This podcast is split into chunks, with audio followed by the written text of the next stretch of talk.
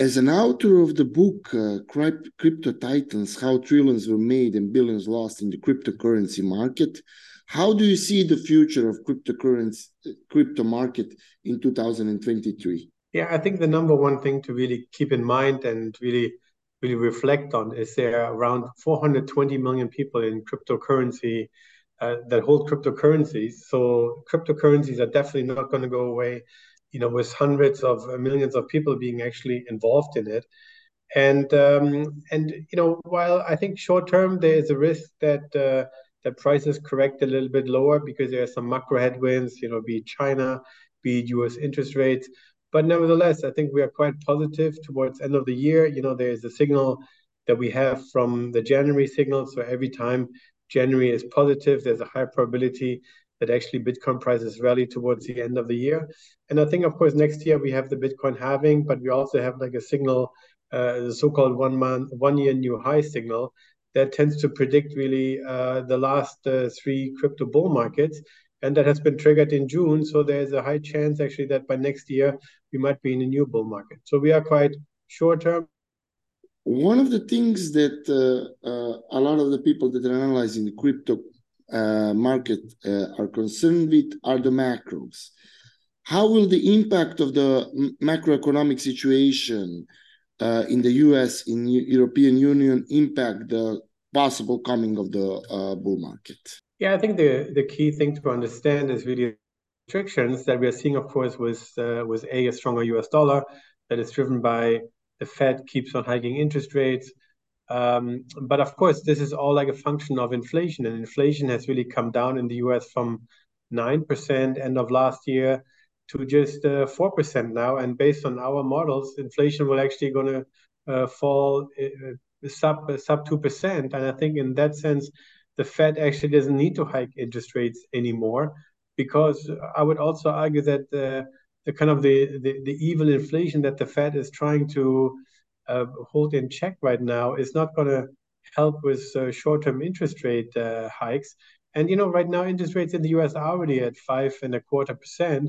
Versus inflation that I was just saying is 4%. So you have already inflation lower than interest rates. So I think you can make an argument that the Fed sort of like can really take a foot away from the gas pedal and be a little bit more constructive and supportive of the markets. And I think if that is acknowledged, then you're probably going to see a large liquidity burst within the tech sector and also within the crypto sector. And I think this is going to be quite bullish. So I think, you know, inflation, as I was saying, has peaked out based on our model, and therefore we don't think the Fed is going to hike a lot more, and therefore actually crypto is setting itself up for really like a strong market next year. In China, we have now a phenomenon that we don't have in the other countries of the world, and that is deflation.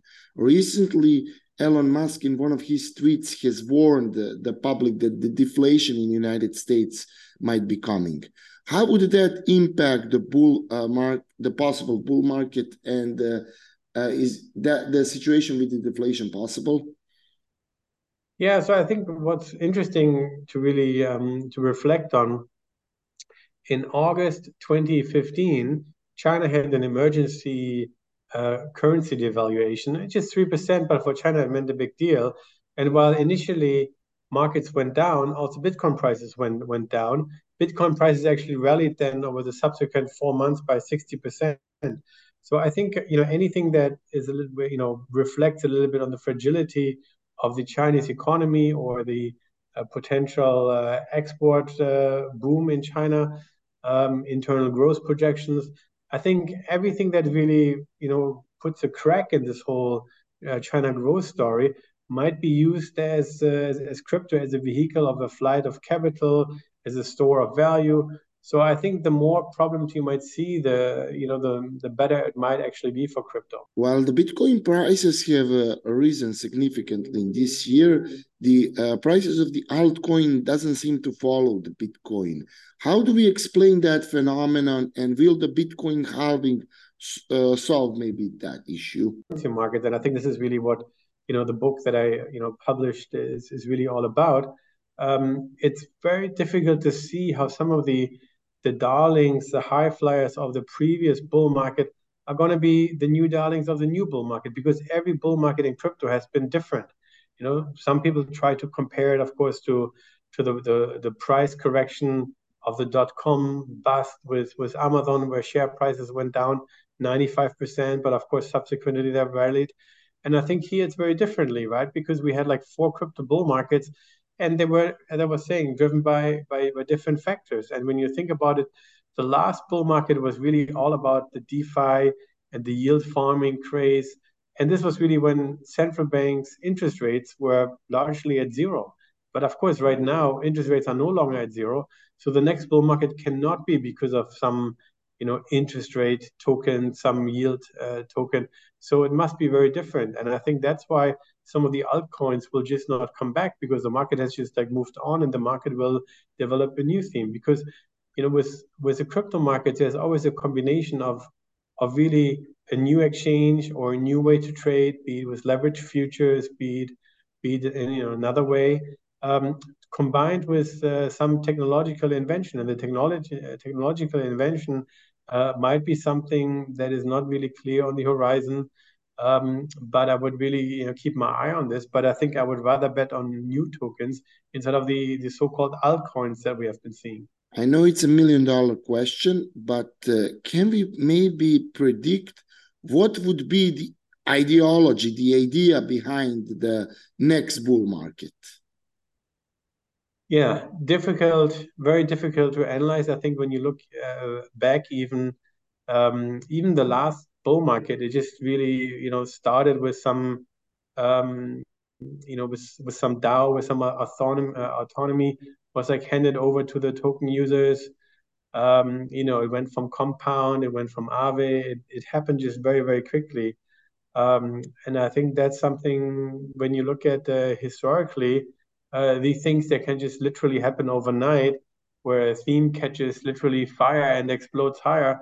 So I don't have a good answer to that question. I think it's just very difficult to see. Some people talking about, you know, real world assets that are seeing some strong inflows and some strong growth. But, you know, but I don't know if that's really like strong enough. Other people talking about, of course, tokenization. The question is, of course, how do people actually will make money with this? Of course, with the yield farming craze, it was very obvious to see how to make money, because you needed to move, you know, money around very quickly, because new projects were being launched, new, you know, APYs were up for grabs and everything. It's difficult to see, but it cannot be yield farming, in my view, what we had in the previous bull market, because the yield equation is very different, and that's not going to attract more people into the market. One of the important things that are going on at the moment is the increase of the participation of the traditional financial players in the crypto scene. Recently, PayPal has launched its own stablecoin. Will that be one of the underlying themes of the future bull market, that the traditional financial institutions will get more involved? Yes, I think that can be one factor. I mean, the idea is of course, that once Bitcoin or the crypto market had a market cap of more than 1 trillion, that a lot of institutions suddenly took this asset class very serious and were starting to build their own infrastructure, their own teams. And of course, we have reached like a market cap of 3 trillion at the peak, really. Now we're back to like 1 trillion, so it's still kind of like a meaningful size. But as you correctly said, a lot of the traditional players are looking into this space. I mean, intuitively, a lot of people are kind of like, they know that crypto, that the blockchain can help to smooth some of the friction points that we're seeing with instant settlements, you know, with building their community and everything. So I think there is a reason why a lot of these established players keep on working on this, even through this bear market. But of course, here the idea is maybe stablecoins is the bigger picture story, because of course of the remittances, right? It's still quite costly to send money from country A to country B. Normally there are fees involved and everything, and the middleman. And of course, crypto is technology, and technology is all about taking out the middleman.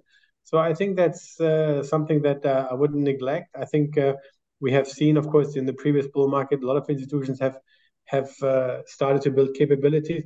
But here PayPal was already supposed to announce this already like last year. So the fact is that they have not turning back, and maybe we have really reached a point where you know, the goalposts are actually that strong that the institutions, you know, keep developing in this space, and they will actually bring in more users. Because, as you know, PayPal has a lot of users around the world, and it's very easy to kind of like, you know, make people familiar with crypto that way, and then draw in more people. And this podcast, can you tell us more about the book that you released? I saw a lot about posts about it on LinkedIn. Yeah, so the book is, of course, you know, it describes the four crypto bull markets, 2011, 13, 2017, and 21. What were the drivers? What were the people behind? What were the companies behind? And it just puts a light really on, you know, some of those big exchanges from FTX to Binance to BitMEX. They were driving everything, but also what was really the developments on the regulatory side. You know, when were the big turning points for the market? And I think the idea is really to help people understand why Binance became so big, or why people started to use stable coins, or, you know, really who are the players behind all this, right? And why are these players such big players, right? Was it because they had some privileged access to regulatory information and insights? And the book is and of course, heavily researched. It has 650 references. It's, you know, 115,000 words. It's an audio form, like 12.5 hours, 427 pages. So it's quite a, I guess, well-written book, and it has been well received, as you correctly said. You know, it has been, you know, reviewed by Coinbase, Animoca Brands, by Tim Draper, and so on. So it's been a big success. So I'm quite pleased with the feedback from people.